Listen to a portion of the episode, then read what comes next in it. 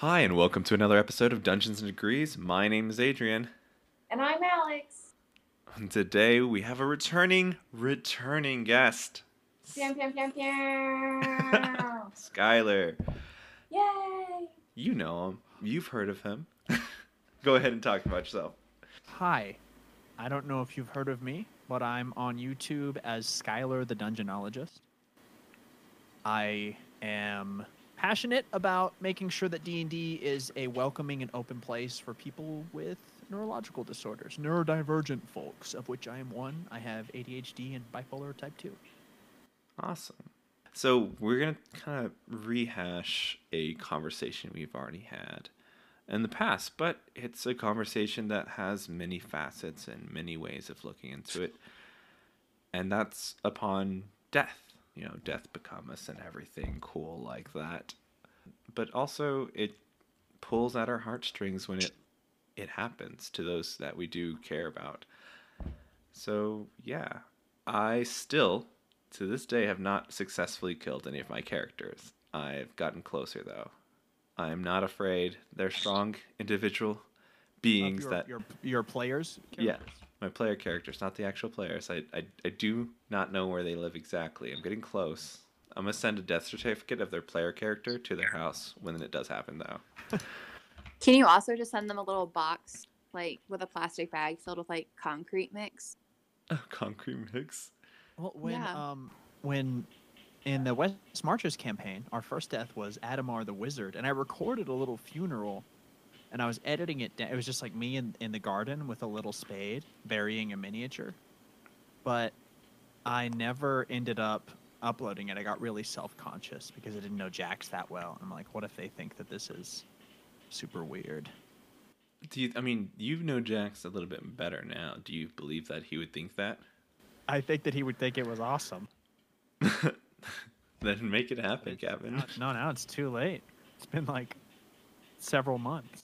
Well, then just make it on the death anniversary of Jax's character. Then Okay. I think that'll work out in your benefit. If it's too late, you just wait a year, and you have to hit that that sweet spot of a year. Yeah, that's what I do with my taxes. uh, that's what I do with gifts. I just don't give them during Christmas, and I just give it. Just don't give them. I just give them whenever I see something like immediately I think of that person, and I'm like, yeah, that looks like I, them. I wish that was more socially acceptable. Just to like, hey, uh, I, I thought of you when I got this, and I didn't want to wait till your birthday, so here's this thing. I did that with my first roommate. I'm like, I went to this concert. He's like, oh my god, they're one of my favorite bands. I'm like, that's cool. And I go and I get a vinyl for him, and he's like, oh wow. And then he wasn't my roommate a month later, so He would find well, that was his plan. it was like, I'm gonna, you know, I'll wait a year and I'll get that vinyl, and it came early, so he's like, ah. My next roommate, I'm getting that Animal Collective discography. See, now I'm curious. I think that may be an actual gendered thing because I have had, I've given my friends gifts, and I have received gifts that were they had nothing to do with anything. They just were like, "Hey, I saw this pin and I thought of you." I'm just so terrified of rejection that the idea of giving something to someone and them saying no thanks or this makes me uncomfortable will paralyze me into indecision. How do you become a Well- YouTuber? I just pretend I'm not most of the time. Because you I, got, I ju- well, I don't read a lot of the comments. That's a big secret. yeah, I'll I'll have them vetted for me, and the ones that are nice, I'll respond to. heard. I don't respond to anything about my appearance, whether it's positive or negative, because I just don't want to engage that. Yeah, it's a, it's a slippery slope. You're gonna get fangirls and fan letters. Or just people saying like, "What you need to shave? You look horrible. Why don't you wash your hair? All your acne scars. Your face is overexposed because you're too pale to go out into the sun." Like that was all comments on my first video. I love it. Cool. Love Awesome. guys. They had nothing better to stopped do. making videos for eight months. No. I think the first comment that I had on a video was, "Hey, do this challenge with your little sister," and I was like, I was doing like the headphone challenge with her, and there was like Yeah. a camelback thing, and you like put them in a very bad position and make them like hurt, and I'm like, that doesn't look safe. I am seven years older than my little sister, so that's not happening. Hurt your family. Yeah, pretty much. And then they commented later, like, "Are you not gonna do it?" I'm like, "No, I'm not gonna do it. Stop." It was Okay. it was awkward. So we're talking about death, and I wanted to ask you guys, in D and D, do you do you think that players should be able to play through like an afterlife? Ooh. Um, do you have more to that? Uh, no, because I never thought about I never thought about that. But hell yeah, I would do that. I think that'd be really interesting, especially if you were going like like Egyptian type, right, where your soul has to collect all of the pieces of all of their pieces in one night to come back, and then you can go on to the after afterlife. Oh, and there's some being that's like, hey, remember all that fucked up shit you did? Hmm, your heart Yeah. is not lighter than a feather, Ragnar. and that's that'd be cool. That'd be really that'd be really neat. So yeah, I'd be here for. I mean, that was an easy sell. So we're done. Podcast over. All right, that's it. Thanks for listening, guys. Uh, go follow Skyler. No, no, no, no, no. Do go follow Skyler, but we're not we're not finished here. We ain't even started, buddy. What do you mean by playing through death? As in, like, you go I- ahead. I, I mean, I guess it's kind of open ended. So I'm I've been reading the Tibetan Book of the Dead, and so I'm way into the idea of the bardo, this like place between one life and the next. So maybe even having a character, a player, who carries the karma of their previous player character, but they don't know that that was their past life, or something strange like that. I, I don't know that D and D Fifth Edition supports it, but I think that some of my players would be down, or even just like uh, this. We know that this person is going to get resurrected or whatever. Like Order of the Stick did that, where Roy the Fighter. Spoilers for Order of the Stick, uh, like two thousand. what a um, deep dive. issues ago.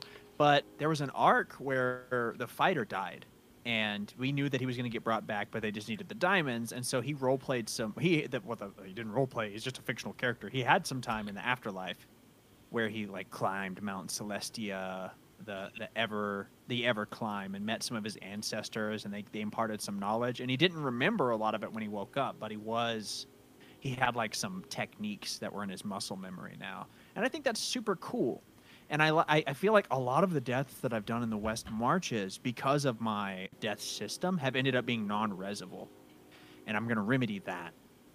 My death system, which I'll have by the time this podcast goes up, I'll have a video about it called Maim, Claim, or Fame." I think Adrian talked about it on the last uh, death episode. Hi, I'm the DM that killed his artificer. I want to make resurrection a bigger part of the West Marches because as of right now, it's like we'll go roll another character for me to kill instead of the party going on a quest to get a thousand gold and diamonds or whatever to perform the ritual. But I also don't want it to be mundane. So I think if I like for instance, if Aeneas had been brought back, Adrian, if I had gone aside and done like, hey, this is what Aeneas' afterlife looks like, and we're gonna learn some stuff about him and about what how he feels about that. You know, more of a, a role playing, not really any combat unless things got super dicey. Like if you wanted to fist fight an angel, that's cool. But uh, I- epic. The idea of because I love one-on-one side sessions. That's a part of any D and I run. So the idea of a character dies, and I text that player, and I'm like, "Hey, your character wakes up uh, on this mountainside surrounded by trees, and they're wearing these different clothes. So let's let's meet up later and talk about that in person." That's that's interesting because I do agree that sometimes like it can be mundane. Like my characters in the Curse of Strahd, they're just saying like, "Oh yeah, you should try to kill us before we get to level five, because by then we have a cleric with resurrection." And Yeah, with revivify. yeah, revivify exactly. And I'm like, okay, that makes sense. And also, I already gave them diamonds to do it, so they have like three respawns at this time. So I guess I have free reign to do a loose cannon fight. so it's interesting. And you know when they have that the stakes of death aren't as heavy as they were before then they didn't Right. have a way to do with this i Yeah, did I mean, and now that Marnie's in the West Marches, it's kind of the same. Like uh, we have a very high level cleric who is, if provided with the materials, can resurrect just about anybody. exactly And that's a. And also, we're talking about the the artifact from Tasha's Cauldron of Everything, the like Cauldron of Resurrection or whatever. yeah that's what everyone's trying to get they're like oh my god let's do it Yeah, they, they they want that in the game, so I'm going to put it in the game. You know, I'm not going to say when or where, but uh, once that's there, it I I kind of like the idea of death being this transient thing in D and D. That's part of the fantasy, right? Is that you're never really dead as long as there's a person with the spells to cast. And I want to balance that with like being able to grieve your character because that's also really cool. It's frustrating. Like I've had characters die. My first character ever died. I think he like it. He stepped on a trap and got impaled by spikes because it was second edition, and the, my DM kind of sucked. but it, it's beautiful to be able to embody this other self and experience their death because you're not going to really get to experience the aftermath of your own death. You don't get to grieve for yourself. That's the, the purview and the privilege and the burden of the people who love you, right? So getting to grieve for Pindred the Paladin, for Aeneas the Artificer, is like as close as we're going to get to that. Does that make sense? I think that's a really interesting point of view because you could, at that point, let's say someone has, you know, other obligations that maybe they can't make that specific time anymore, but they could meet with you one on one. You could have that relationship continue. You could still have that story continue. Maybe it's just the DM and the player. And then maybe something happens where they can come back and play. And then you know they come back resurrected but they have this whole different journey behind to play their character which i think would be really interesting of like a, a group dynamic that you know that that player character would have all of these new things that happen to them and really how are they going to explain to the other group that What dying is like.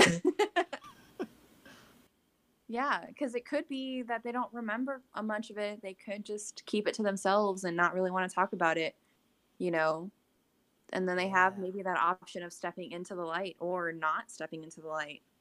Wha- yeah, and I love the idea of revenants in D&D 5th edition. Feels like a tool that I want to use as a dungeon master. Like there was that optional race. I think it might be in Curse of Strahd or it was in like an Unearthed Arcana or something. But you die and whatever purpose and destiny you have is like nope. You're going to live until you do this. And the idea is that being alive is kind of this this chore that you have to do and so you raise as a revenant every time you would be killed and you just have to keep soldiering on until you finish this task but it doesn't to me it doesn't translate to gameplay that way because like you know you still get to level up and be your character so i don't just want to be the dm who is like oh yeah yeah you can come back as a revenant everyone can come back as a revenant or yes this per- this person comes back as a revenant and then someone else dies and they're like well i have unfinished business shouldn't i get to That's not how death works, bro. It's hard to tell your players though. Yeah, it's hard to tell your players that you're not playing favorites. Mhm. Sorry, I'm just contemplating that concept. Of revenants? Yeah, well, revenants into like I, I, there's revenants in Curse of Strahd, yes. Yeah. And for me, that there's my players have been very kind of useful in kind of being able to like work within the boundaries of like if I die, I want to play this character or this. uh, Like they're okay with it. Like some of them, okay, guys, if you're listening, you can't anymore. All right, turn off the podcast. I'm sorry, that was it. You got 20 minutes. That's it. All right. Good luck out there. Okay, so one of them wanted to be a revenant. The other one wanted to be resurrected by Strahd. One of them wanted to take hold of um, R- Rictavio, and the other one wanted his memory wiped and resurrected. So like they've all like instead of me having to find out and play a whole new like scenario of why Strahd would bring another character in.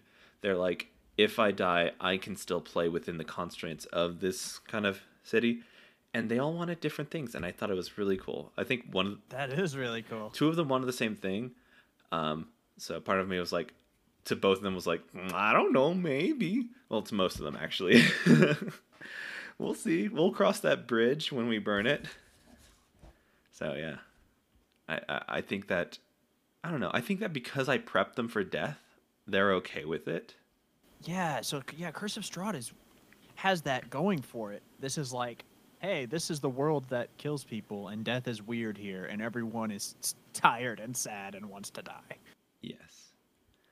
And I have like yeah, the the genre is really on your side there. Oh, of course, of course. I think that so far it's the death being a, a problem hasn't been too bad because they've been wrecking shop and once they stop chilling in Vallaki because I give them so much intrigue in Vallaki, they'll move on to higher powers and it's gonna be grand. But yeah, I think that's interesting. Like all the characters that had like people who had come for a session or two, I took their characters and I cursed them and I made them fight the uh, the party, which would have been really cool if one of them didn't already have a glyph of warding or something like that that concealed all undead individuals in it, just immediately at the ready, and they were all trapped and they can only do ranged spells and only one of them was ranged. tough, tough, tough. That stuff seldom goes how we expect it because of magic. Very much so. Yeah, I, I have this spell that's going to undermine your whole encounter. Pretty Cool, much. cool, cool, cool. Yeah. So I I have a book upcoming and it's called the Libris Prosthesium. Title may change moving forward, and I'm going to be playtesting soon. There'll be a YouTube video up on my channel about it. But it's it's more about the Maim part of Maim claim and fame. And it's going to be the ways that you change based on uh, how you're playing the game. So like when you, you would die, you lose an arm, or you lose a leg, or you lose an eye, and then later on there will be an opportunity using this system to make a deal with a fire elemental so it inhabits your arm and you have a firearm now or an assassin comes after you and they've got this crazy cat eye so when you defeat them you it rolls out of their head and you can pop it into your socket and get these crazy stealth bonuses. Or uh, you know a trap that literally um, infects you with like a mechanical parasite that replaces your limb. Uh, stuff like that which I, I i believe that i come from a tradition of d&d where adventures change adventurers.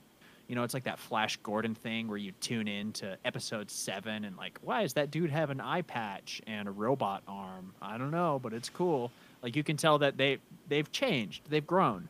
Uh, d&d characters mechanically reflect that but seldom aesthetically there's a game called Wildermyth I really like, where you it's kind of what inspired Maim Claim or Fame, where if you die, you can have your character lose a limb instead, and they sort of limp home and heal. And later on, you know, they can get a celestial arm or get a fire elemental arm, and, and it's that adventure time aesthetic too. Like when Finn loses his arm, and, and then the grass sword infects it, and he gets a grass arm, or he has a robot arm, or even you know Luke Skywalker and Darth Vader. Just this idea that a brush with death should change you forever.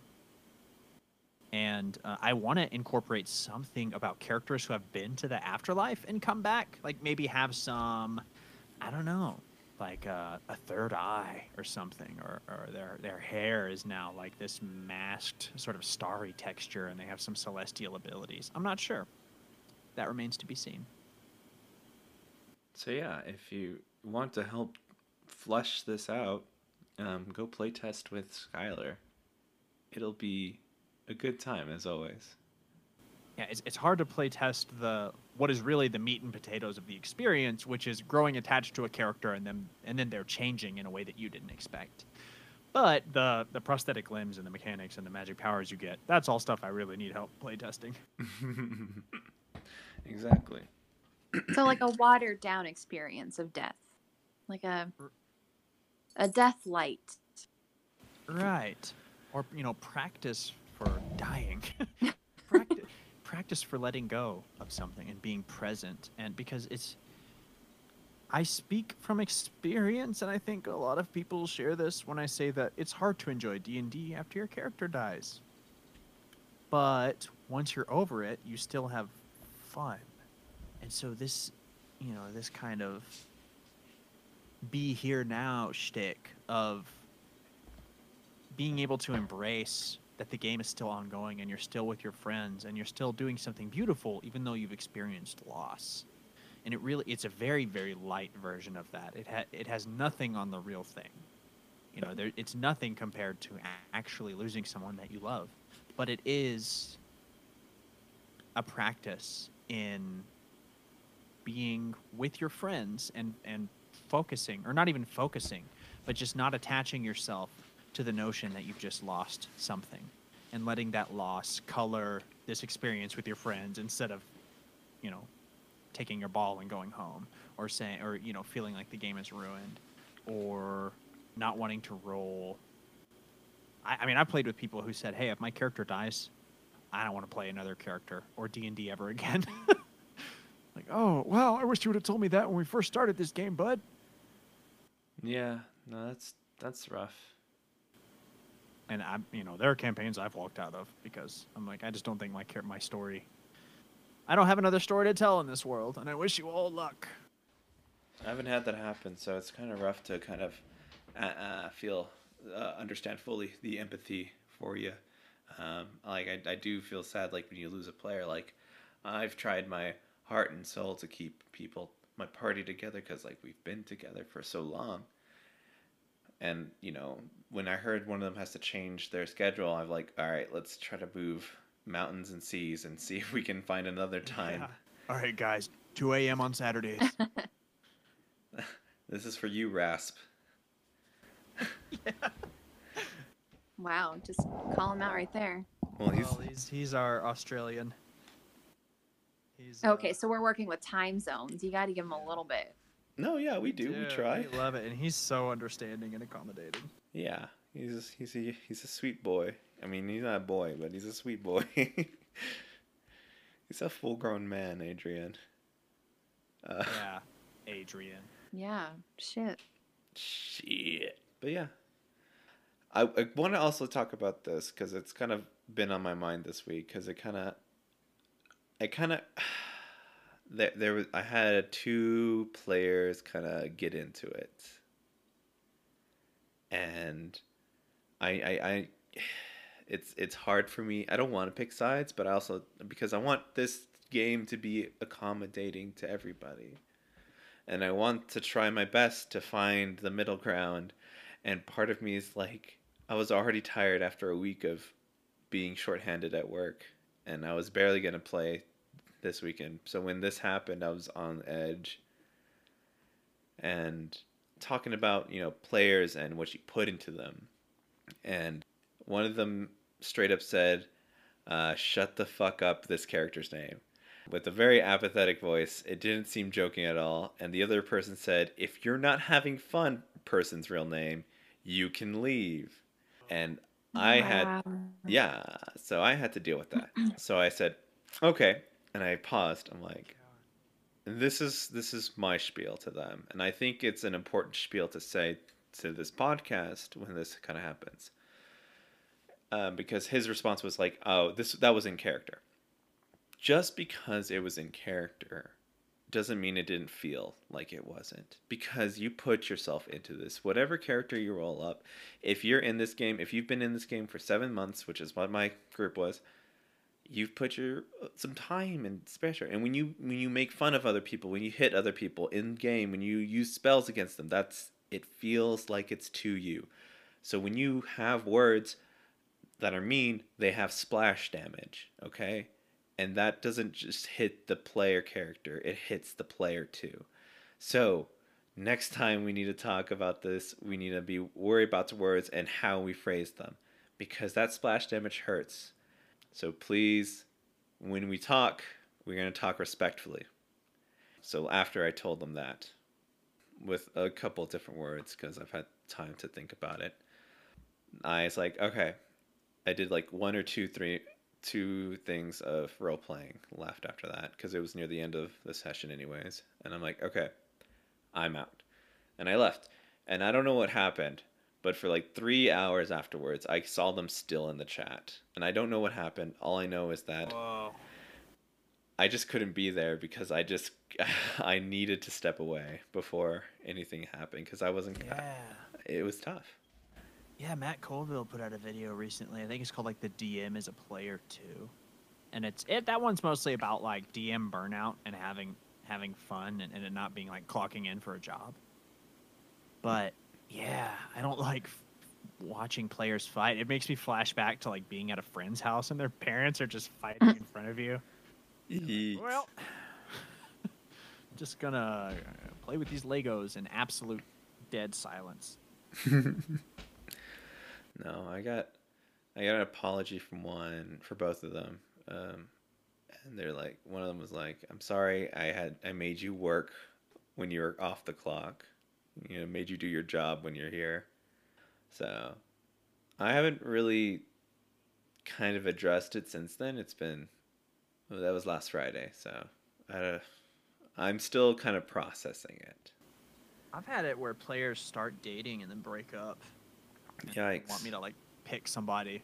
Like goodbye to both of you if that's how you're gonna be. Please don't give me an ultimatum, or I'm gonna choose the nuclear option. Truly.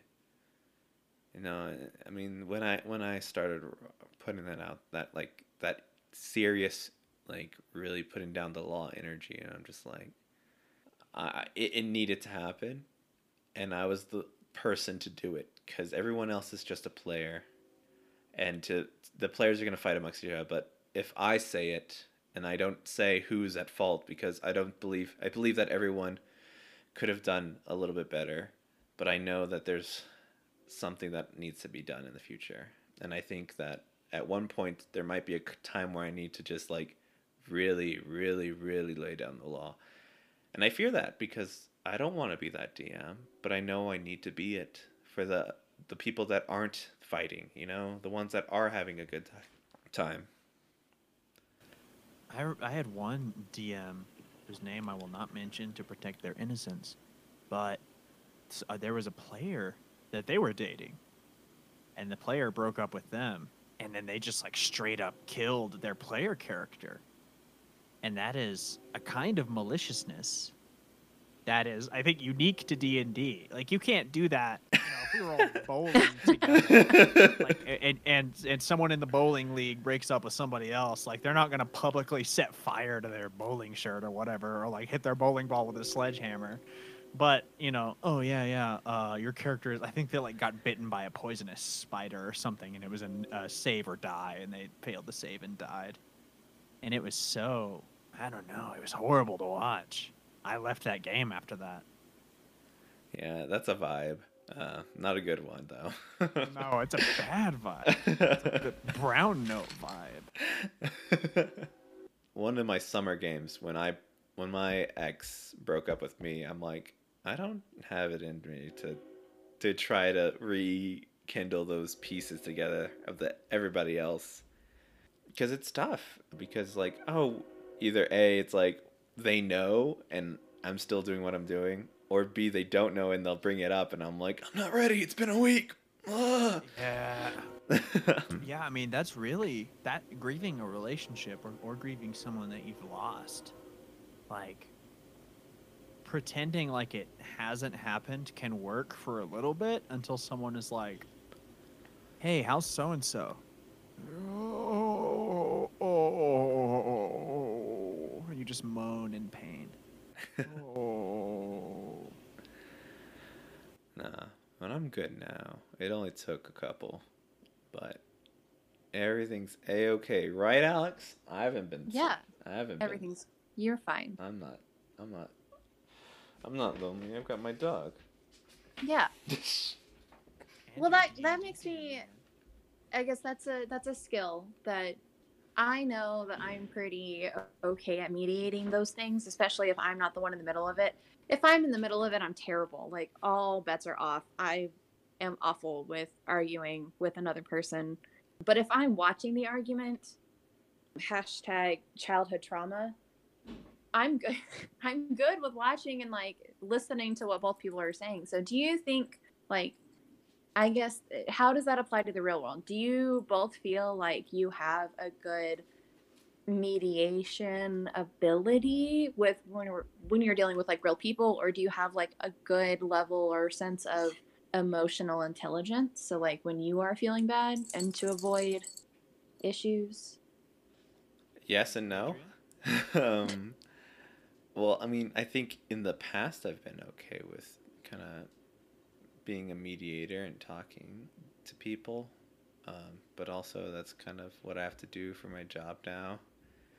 I have to be able to talk to them and their issues, and like I have families that I have to talk to and give them skills and kind of mediate things. And how do I do this without stepping on the other people's toes and like mediate how they're going to go on with this kind of these life skills and these kind of behavioral skills in order to make that this communication process work. So like in So my life I have to resolving the problem at hand, but ensuring like ongoing stability. Yeah, I mean that's that's the thing. The like on hand stuff. I I'm not gonna like. Well, they were wrong and they're right. Like, okay, that happened. That's that's the bottom line. That's all I can tell you right now. And this and tell me how you felt about those problems. All right, and let's kind of dig deep and figure out how we can kind of resolve that next time. Because I can't fix what already happened for the most part because I'm not in their lives really. I'm I'm there for um, a couple handful of minutes to hours and I have to give them tools and use it next time. And I say no, it's because uh, uh, I I I don't know how to say this without being the bad guy, but I was definitely the bad guy. Okay. I two friends of mine broke up. And I was like trying to be friends with both of them. And then I started dating the ex. So that didn't work. That's not the move, but it happened. and then there were all, all, all the other people were like looking at me strangely. I'm like, I, I just it just happened. Oh well. Now now I've got enemies. So yeah, it's hard sometimes. I I understand that, and looking at those situations from the outside is never ever fair. Because you don't, you it's you from the outside. It's really hard to empathize at face value with like the dynamic that you just described. But I've also been in a really similar situation, and uh, it's, it's strange to acknowledge how little control you have over the bonds that you form with people, Yeah. even D and D NPCs. Yeah, like I, I, one of my one of my player characters is uh, tr- was trying to date this girl in game, and I I'm like I didn't want any of it, but he's been trying so hard. I'm like fine, whatever. I'm gonna make this a major plot point, and uh, now that girl is, I know what she is. I can't say it because I don't want any of my players to hear this, but yeah, she's she disappeared uh, in front of their eyes, and it was kind of brutal. I mean, I feel like that's the that's the move for romance in game, right? Is that's now narrative currency. Mm-hmm. Like, haha, if we started the game right here, this person would be a part of your backstory. And guess what, bud? It's about to get tragic. Yeah. Yeah, he's like our this character was like kind of like inquisitive and everything and all of a sudden now he's like I want revenge. And they went into town and they went to go kill the evil mayor. and so to release some some Yeah, stress. That's knife theory, man. That was a knife. You did it. so for mediating conflict in real life, I I'm in like a supervisory position at work, and I work with mostly college students, very young, you know, 18 to 22, and they don't get along because you know they're still forming a self identity and whatever thing they're a part of is super important to their to who they are. And that's fine. Like that's something that everyone has to go through. So i'm not belittling someone's experiences. But oftentimes people's self images come into conflict with what other people are projecting onto them and so there are a lot of conflicts like that where i work like you know he said she said well this person didn't do this right and they said i didn't do this and it just gets super hateful and i have to be like hey cool i don't care about any of that here's what i do care about you're both awesome people to work with and i don't want any reason to have to go into Super Saiyan supervisor mode. Let me keep being your friend and let's resolve this in a cool way. And I'm good at that. But if I'm not at work and I'm talking to my friends, I'm an angry crier, which means that no, all my credibility just drains out of my eyeballs immediately. The second that so- I think that someone is, I don't know, about to treat me unfairly. I don't know what the exactly what the triggers are. I'm still on that road of self discovery, but you know, anytime I get angry, the first thing I do is cry, and there, it's not a pretty cry it's like a like blurry eyes, snot out of my nose, and I just can't find the right words to say, even though I very clearly understand what I'm feeling. So also yes and no. no, I, I I don't haven't had been angry recently, but yeah, I'm definitely in the past for sure an angry crier. So when you said that, I'm like, me too. That's me. that makes me mad. Alex, you you you kind of you kind of touch on it. Do you have you had any problems in game or? I haven't had any problems in game. I haven't had any games last long enough to have any problems. I might have dismantled a game because of my romantic interests, but that was, I think, doomed to fail anyways. So I don't have any like D and D experience. I'm very good as long as I'm not involved. To like I said, I can mediate. So like the being the, the dungeon master in that situation is, is pretty ideal for you. It could be. Yeah, it could be. I once again I know that I have a different game because my game is with my family. So, you know, I I have 30 years of information to pull. Yeah, and where else are they going to go? Yeah. So they're stuck with me until somebody dies. I mean, not really because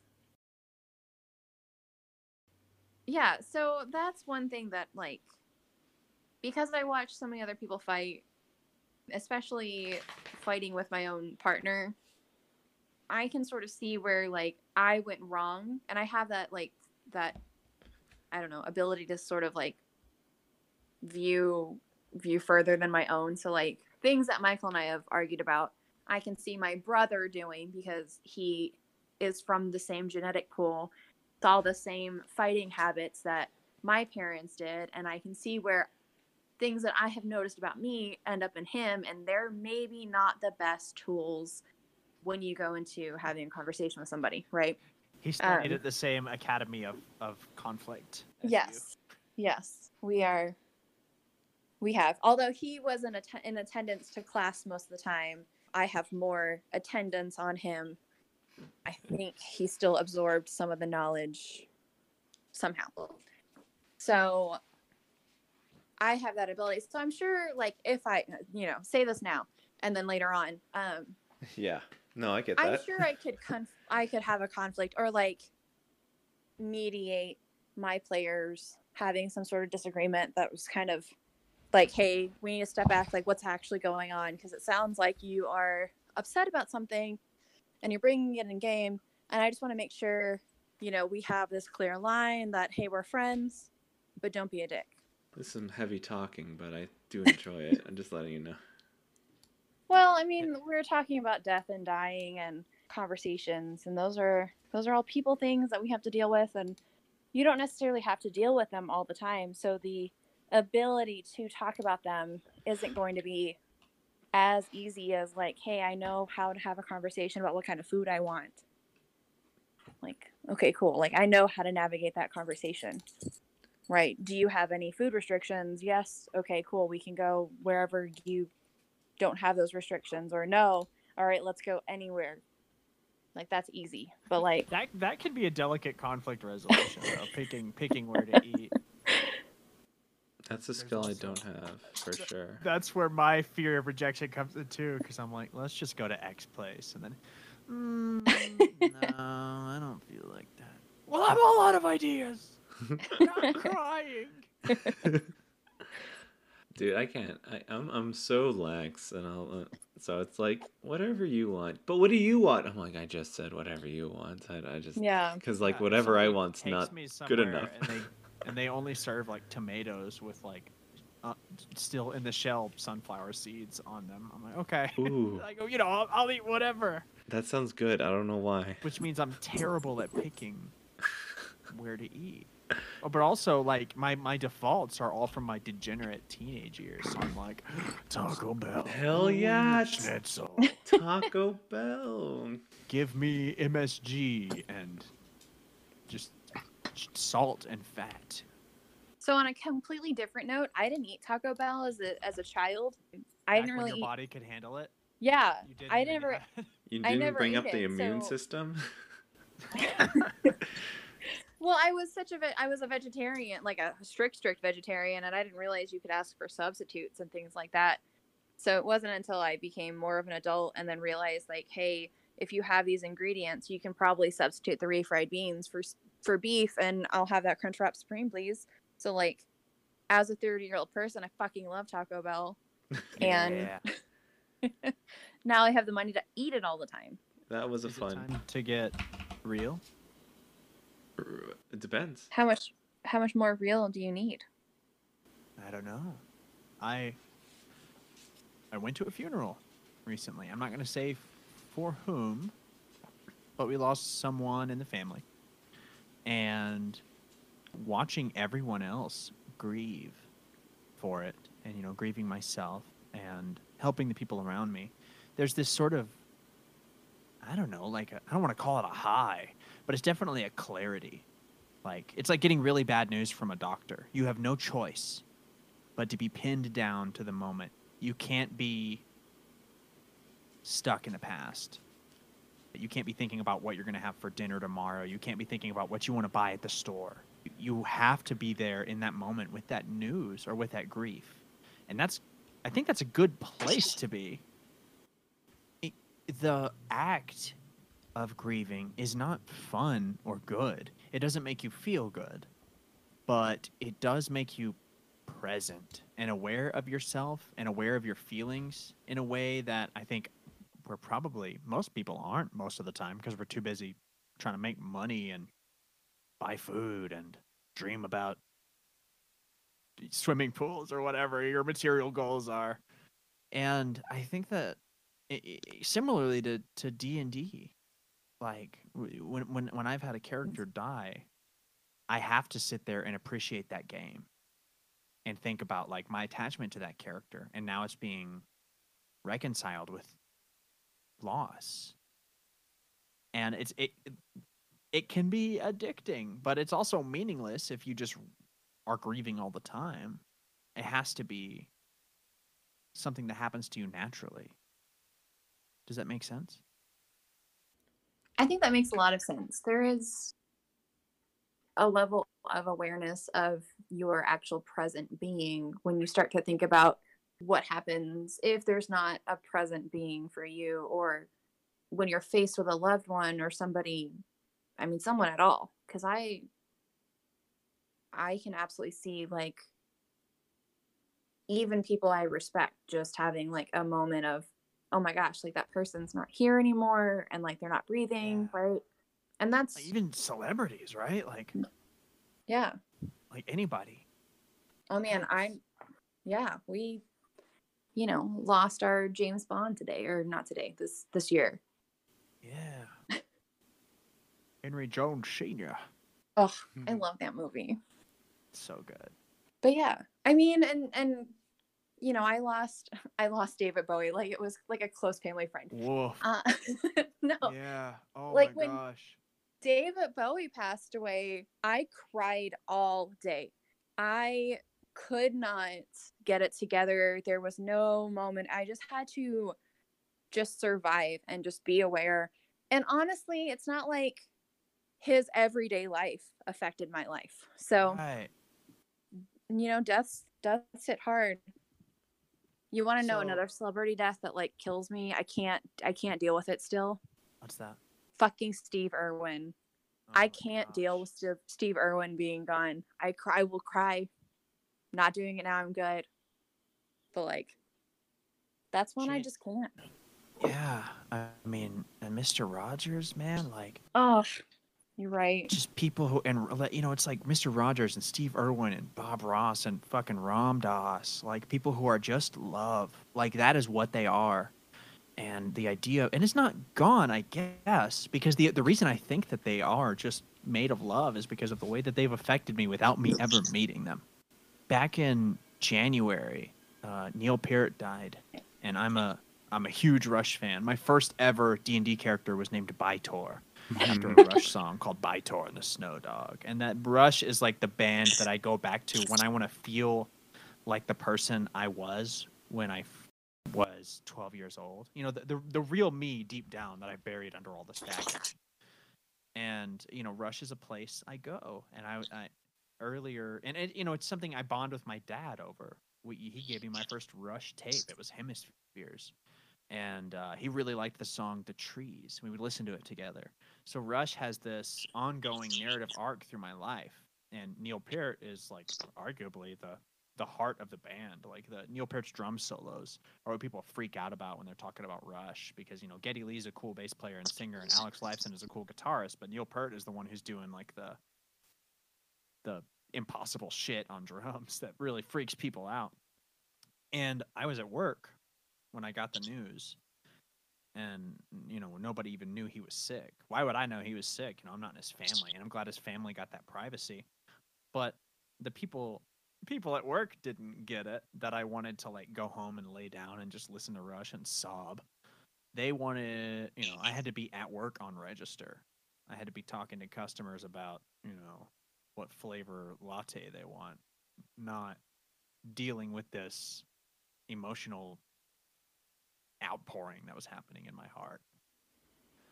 I don't I don't um I don't understand it sometimes, but because I haven't had that experience yet. Um I I don't know. I've just been like I'm trying to think of a time where death hit me really hard for a long periods of time and the closest thing is you know when my friend died from cancer, but like I don't you know, I only grieved at the funeral and I was around people who grieved for someone who died that was in my high school. But it never really like hit me. I don't understand why I have I don't have like you're this like missing out on something. mm, maybe it just hasn't happened with the right people kind of thing. Or I, mean, I, I, you hear about this like legendary historical grief of like, you know, Mary Shelley keeping her, the, the author of Frankenstein, keeping her husband's like calcified heart in her pocket, carrying it around with her, or you know, like the one of Alexander Hamilton's sons, the one who dies in the musical. Spoilers for Hamilton. Um, it, he had seven other kids, and one of Philippe's sisters like went catatonic and stopped speaking to people after his death. And that's something that feels like a relic of a lost time, like people grieving in such a legendary, like dramatic way.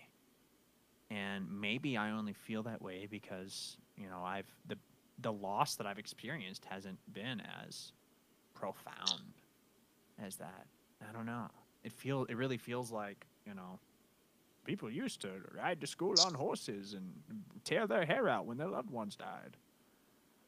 Yeah, I'm not uh, yeah, I, I I'm not like kind of discounting any of your kind of things. I'm just trying to recall a time, but it hasn't happened yet. Like I don't know, most of my grieving is just I don't know, my own, I guess. You know, You're a, you're a very resilient person. I'm not. Some, that's something. Well, I mean, maybe you don't see that, but I think that you're you are someone who I've seen soldier on through all kinds of crazy stuff, man. Stuff that might not seem that crazy to you because you're on the inside, but me watching from the outside, like I'm not gonna go into any of it on the podcast, but for me, for I guess maybe for anyone with ADHD, because our object permanence sucks. Funerals are weird because you don't see it. Like the the thing, the person that's gone isn't around, and for that reason, like you're not thinking about them. and everyone else is grieving, and and I just feel kind of numb, and I have to have this moment later where I just there's this like thunderclap of grief, and I'm like, holy fuck, it's done, they're gone. I can't call this person on the phone anymore and talk to them about what you know the thing that we used to talk about once a year. I can't talk to them about this new Strokes album that's out, this band that we both loved. You know, Yeah. that's when it that's when it really hits me. It's I I do find I I yeah, I don't know if that's what you mean, but it's hard for me to grieve at the same time as everyone else for sure. Like it happens in private moments. When I'm around people and they're grieving, you know, I just want to love them. I just want to make them feel like the world is a place driven by love and not by loss. But I'm on my own. I don't know. I mean, but what if? Okay, it's gonna kind of turn a little. I mean, what if? What if we are run by loss? Like the absence of time of what is, like what pushes you forward to keep doing the things instead of just staying in bed the whole time. I mean, Let's go. I'm ready for this. th- th- there's. So, I think like you know the, the there really is, you know uh, whatever you want to call it, the sense of being present, enlightenment, if you want. It's it is this balancing act of like, hey, we are humanity. We have to ignore that the Earth is dying and keep trying to go to the moon and cure COVID. Like, and we we we have to we have to get distracted from life enough to to advance to gamble. Humanity keeps rolling the dice again and again and again and again and it keeps working. Like that's kind of our thing. But you also, you know, those moments of, you know, skydiving, Rocky Mountain climbing, 2.7 seconds on a bull named Fu Manchu, living like you were dying. That has to happen sometimes in order for you to be like, fuck, I, I'm not living the life I want to live. I've got to do this. But then you also, you have to stop being afraid of death for like a second just to to do anything to to to engage in the mundanities of like taking care of yourself and the people around you and ensuring that society keeps flowing.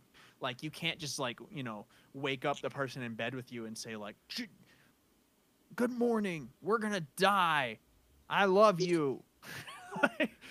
There has to be like a numbness to death. I think with the occasional lightning strike of like holy fuck i'm gonna die.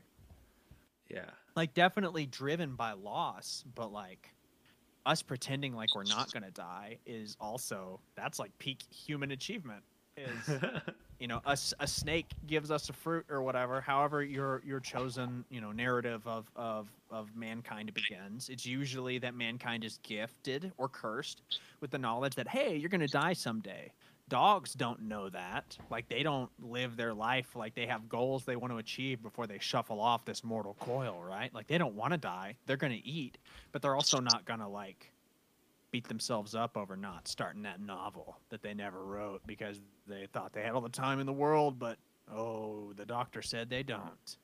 Like squirrels don't give a fuck about that. Maybe dolphins do. I don't know. You, you see them run in the middle of a fucking street? Yeah, they don't give a fuck. Yeah. yeah, man. Like the the the certainty that you are going to die is not something that's always at at least it's not always at the front of my mind. But when it is, that's when I'm like, I gotta, ooh, I gotta move. I gotta do this thing. Not necessarily like I gotta count all my beans and get that promotion and you know get married and have a kid or whatever. But more like I've got to make sure that this time that I have here, I'm spending in a way that means something to me, and that I would be happy with that. Not not even like a legacy, but that I'm happy with the vibe I'm leaving behind. you know? like I want people to feel like I loved them and that I'm still loving them, and that I'm still a presence that's with them, even though the energy that pilots this flesh mech is returned to the source code. You know. Yeah, no, I think that for me, I think that like the message, maybe, maybe, I mean, yeah, I think it's good to grieve because it, it mattered, right? But I also think that if you don't take anything from what they did during life, then, you know, what's the point? So I've thought of the people that lived and, you know, passed. And if I can take a message from them, or a lesson from them, And maybe it wasn't all in vain. You know, it wasn't just all gone all at once. You know, there's something still residual. And whose message before them created them, kind of thing. You know, their message yeah, still like made a that. chain of spiritual fingerprints. Yeah. You know, I mean, I've thought of life like a clay pot. Like every piece of the clay is somebody moving somebody else into position to be the perfect, or beginning them to push somebody else into that perfect position. Just like it's all these moving pieces, kind of slowly, kind of creating something at the end. And Is you know, there is there an end point? Do you think? I mean, Is there is there an end of that chain reaction where there's like where the clay pot is done? What is that? What's the let's let's as a thought experiment, I want to pursue this metaphor to its Hmm. bitter end. a good world, I guess. But it's gonna take some time and some bad clay and trying to figure out how to get past it and how to reconstruct it. Because some people just, you know, when they mess up their pot, they just kind of put it away and destroy it. And you know, you you see that through like families that just have fights on fights and like th- because of their past, they've become this broken thing. And you know, sometimes they fall into that thing, or sometimes they decide, I don't want to be a part of this pot anymore. And they kind of take my clay and go home. yeah, well, and they find their own family or their th- own parts of clay that moves them into the position they need to be. The final product for each of us potentially could be our casket. Um, that's the end of, for all of us, I think. And you know what? It, what? It, what does that After say? Seeing how much a funeral costs recently, I'm getting cre- cremated as fuck. Yeah, no, my dad said that same thing. She, he also said like, if you can't even afford that, just put me in a cardboard box and throw me in a hole. So yeah, I mean, that's more expensive than being cremated, just by the way. a cardboard box. Uh huh. Cardboard box in the ground is going to be more expensive than you being cremated. I don't know if you know how much a Domino's two for sixteen deal is. But you, I can. I don't know I if you can know, work but with that's that. not a box big enough for your father. you That's not. catering too. You just wait. You just if wait. you're How gonna many buy a pizzas fridge already. I have. But see, that's what I'm talking about. Like I'm making a joke about dying and being put in a fucking fridge box, and that shows like a numbness to death. But if I wasn't spurred on by my awareness that I might be in a fucking fridge box someday, like I I mean, wouldn't. I don't know. I've had conversations. So, so I like if you've heard any of the other. I don't know. Did that was that the one that got recorded? I don't know. Anyways, oh, you talking about Uh, the, we had to do death uh, twice? we had to do death twice. I think it was maybe the first time. Anyways, I think So about this it a is lot. Technically, death episode three. This, yeah, for us, for us, it's death episode three. For the viewers, it's death episode two. Wow.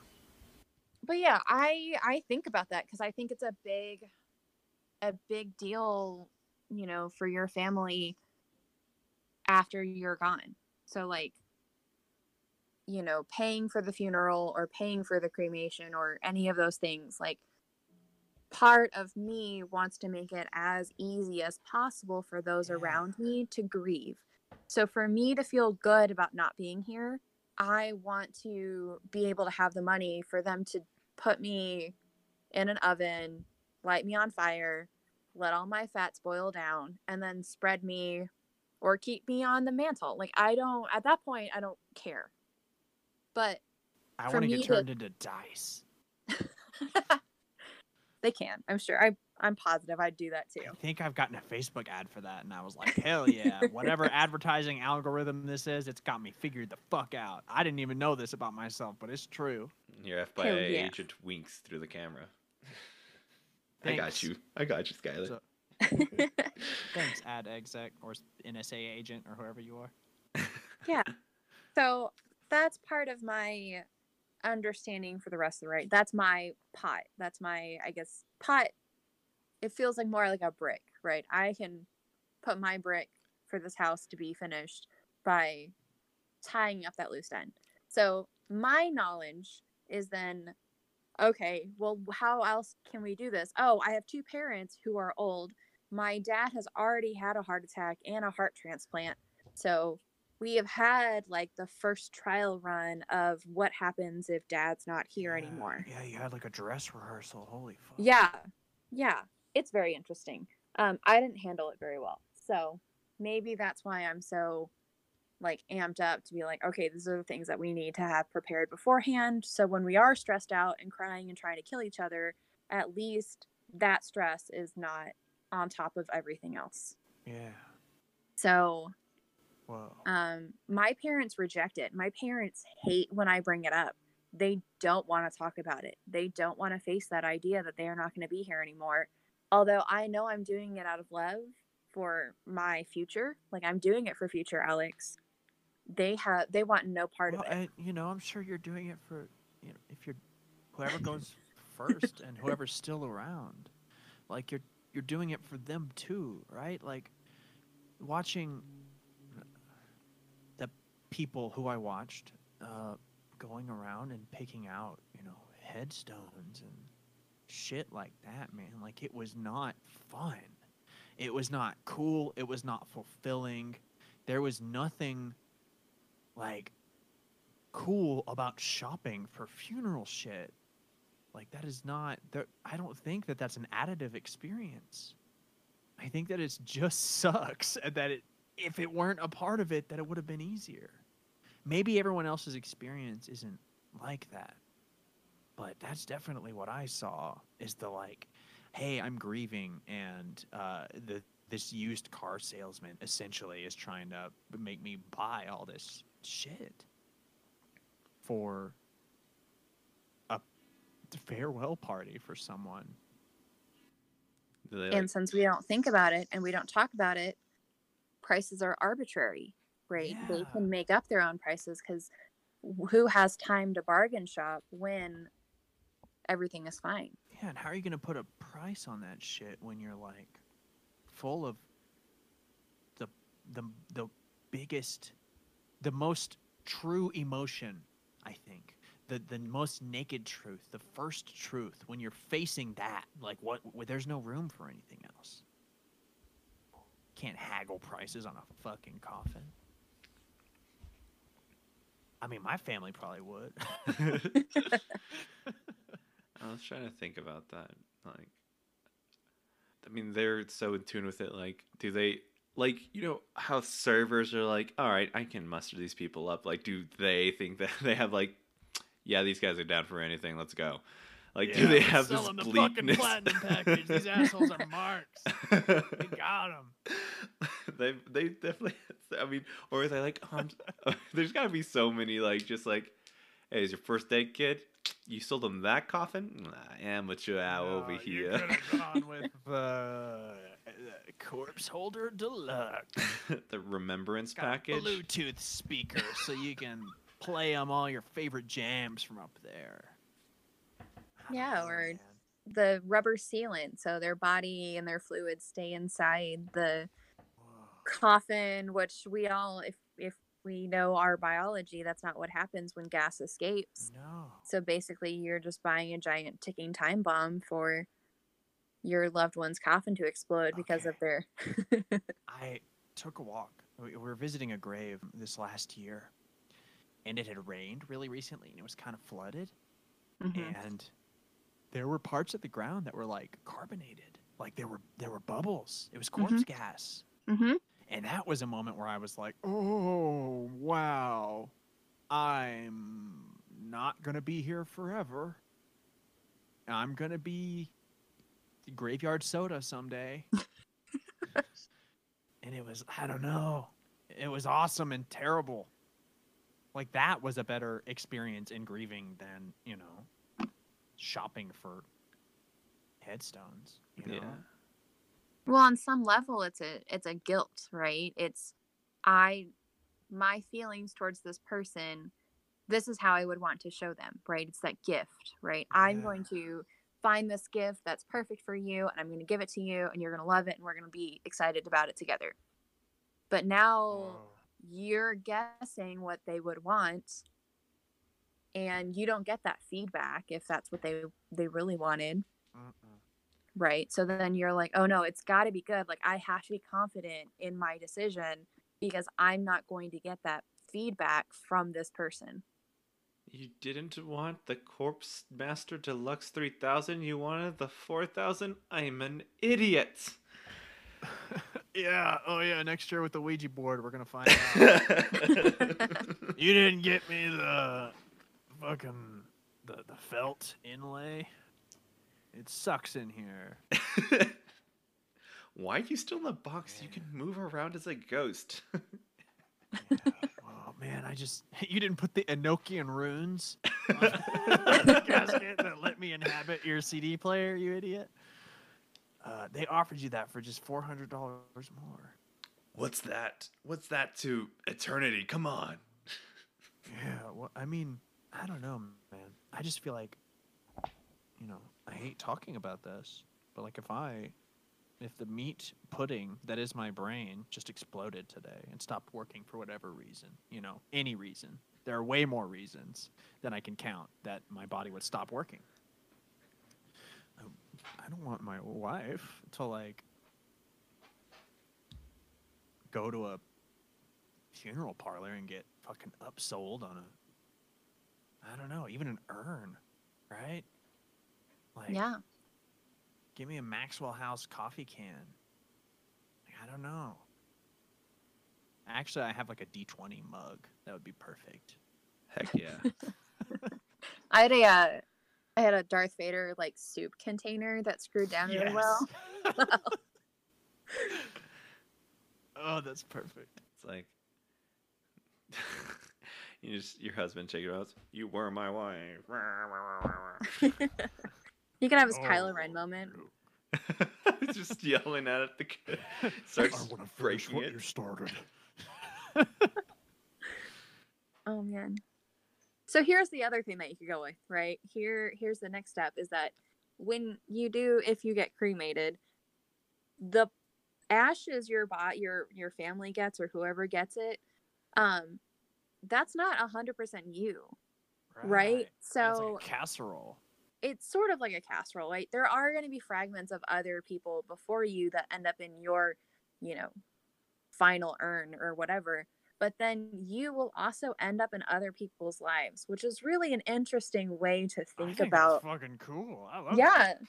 So even, you know, it's it's you're going to be, you know, remembered through stories. You're going to remember through pictures and things like that but even like the physical space of you would still exist within something else so that like you're still going to be there affecting other people like not on a huge place but it's it's interesting to think about that too like okay so maybe we don't even talk about being cremated but maybe you do go into the ground so then the grass and the the dirt and the bugs and the things around you are going to absorb you and then they're going to Yeah. You know Go the through whole somebody's circle of life window and, like, yeah Bite their kid.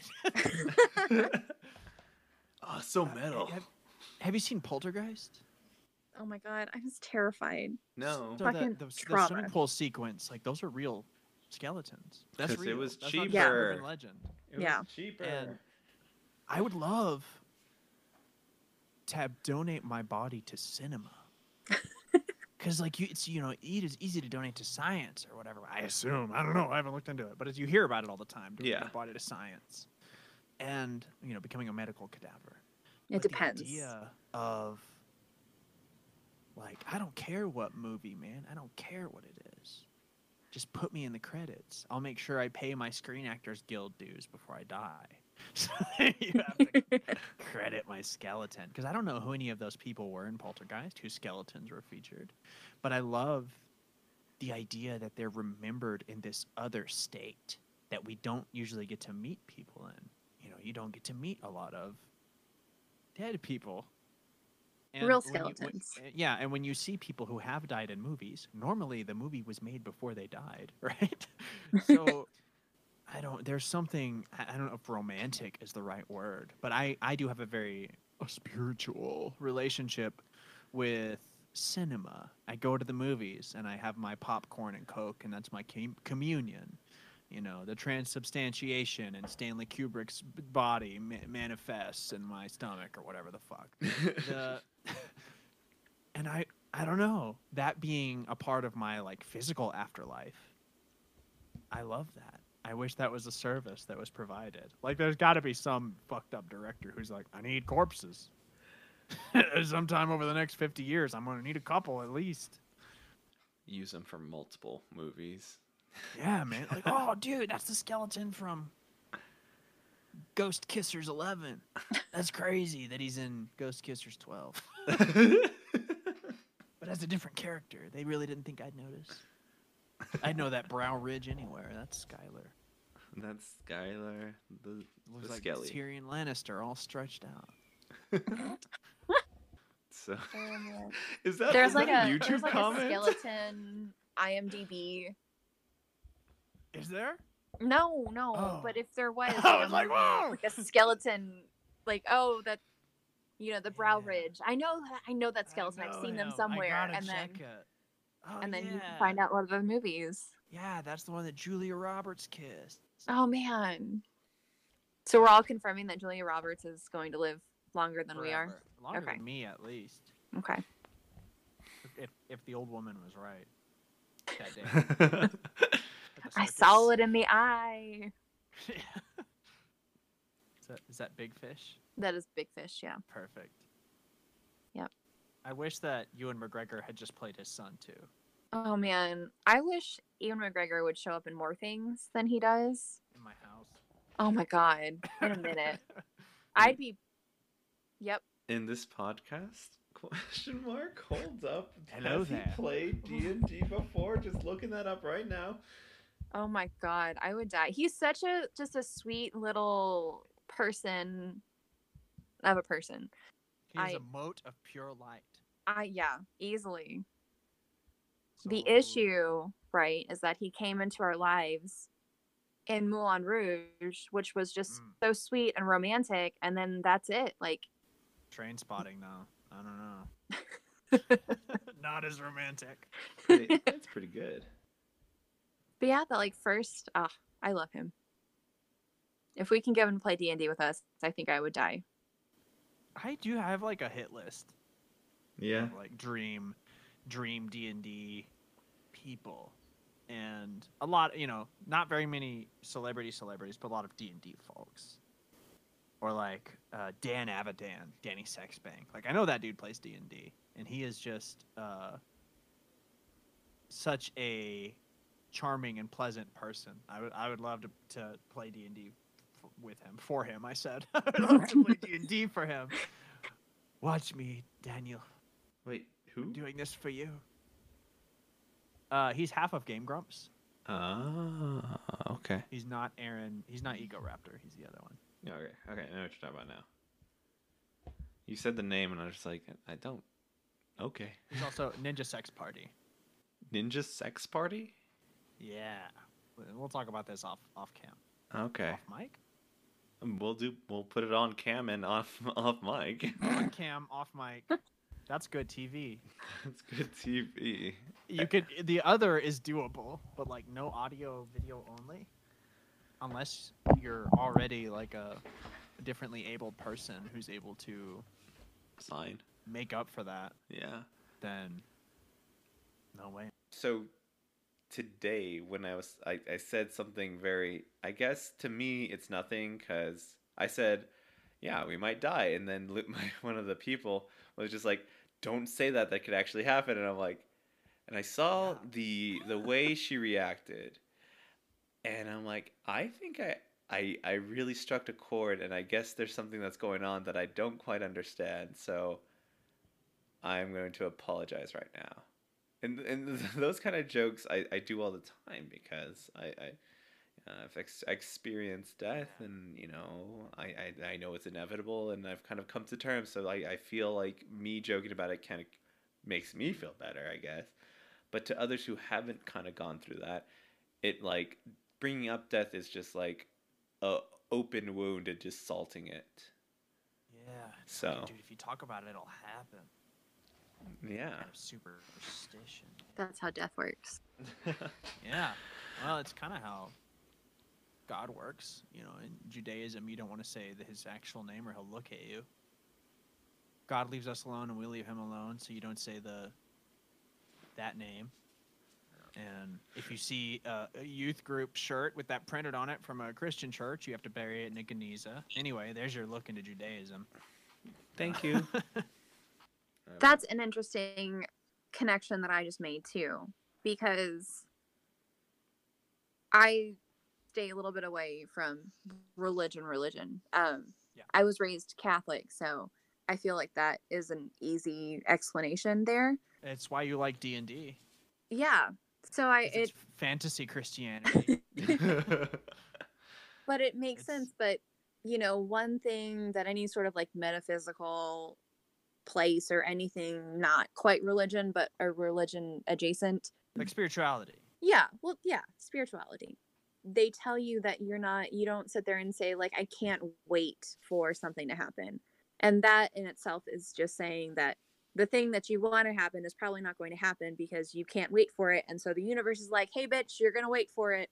Right so sort of that same idea if i don't talk about it then it's more likely to happen to me or i'm going to be safe or things are going to happen the way that i want them to happen versus when i start talking and saying their name they're less likely to be either happening or something bad's going to happen right Yeah, that I mean, there's a lot of juggling, a lot of like contradictory superstitions. i would love to just know the like original Uh. original religion like what started everything and i think if i get a question in the afterlife that's going to be the question i have just like where did it start There's a story about about in uh, about the Buddha meeting God, and they get up to meet God, surrounded by all the demigods, and God and Buddha are alone in this grove, and Buddha is like, Buddha asks, "How do I end all suffering in the world?" And God says something like, "Hey, these people just think I'm God because I got here first. I don't know. Could you help me figure it out?" And th- y- y- just thinking of you being like, "What was the first one?" and whatever's talking to you being like, "Man, I don't fucking know. Could you help me figure it out?" Like, what a mind fuck that would be.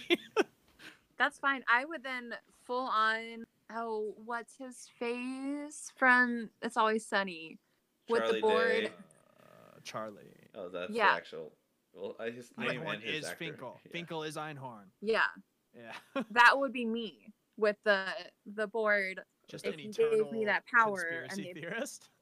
Wait, Absolutely, Alex absolutely. Jones forever. That's the afterlife. We all get That's to be my- Alex Jones. I would. Well, Alex gets to be Alex Jones because Alex is Alex. what, what do I we would get to honestly be? be okay with that. Adrian has to be. I can't think of any Adrians right now. Don't worry, it's really tough. Adrian. God, the, uh, you, you're in the movie Rocky. and That's the only one I know too. There's gotta be. I'm googling famous Adrians. Adrian. Maybe I'll Oh. be the first. Are we? Famous Adrians. I don't know. Adrian Peterson is a football player. I don't give a fuck. That sounds kind of familiar. Hottest men of 2020 ranked. Adrian Neville. Okay, I know. He's a wrestler. Adrian Smith. Iron Maiden. Okay. Adrian Smith. That would be a cool one. I don't know. Most Only- Skylers are like 15 year old girls. So Okay, I don't know if I want to real, have real that quick. afterlife. I mean, you might. You don't know yet. You haven't tried it. it might be very liberating and freeing. Not, not having to worrying about things and be 15 again. I- being 15 years old is not liberating. Oh That is no, no. You're just so fucking obsessed with what everyone else thinks about you, and you're uh, you don't have any agency, Oh, but you want you want freedom, but you don't want responsibility. It sucks. You're nothing but impulse. Terrible. I'm trying to think what I, how, what what grade is 15? Uh, like eighth grade, ninth grade, ninth, ninth grade to tenth grade, like uh, freshman to sophomore year of high school. If you if you went through all of it. Oh, that was a f- no. Never mind. Fuck that. That was weird. Yeah, man. When people would tell me like high school is the best years of your life, you got to enjoy it. And as soon as I got to college, I was like, the fuck was that? high school was shitty. Okay, I, I have to go make dinner. okay. Thank you so much. Uh, let's wrap thank- this up though. guys. This went some. This went some places. Oh hell yeah! Uh, You know, with with you it, it, it, and Alex to, together, it goes places. But also, I feel as though normally we get a little more off, but this time it was more of a it was more constructed and well it was more connected than what it, it usually is. Or at least Alex and I see the connections.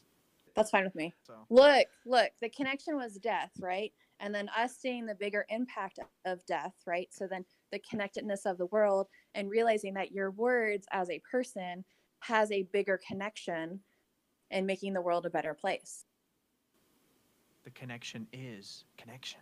connection is connection That's your that's your quote right there. The connection is connection. Oh, and they're gonna have to wait the whole damn episode to hear it. That's how you get them, Adrian. That's how you get them. All right, let's. okay, guys, it has been a blast. Thank you so much. Uh, you want to plug anything before you head out? Just check out my YouTube channel at Skyler the Dungeonologist.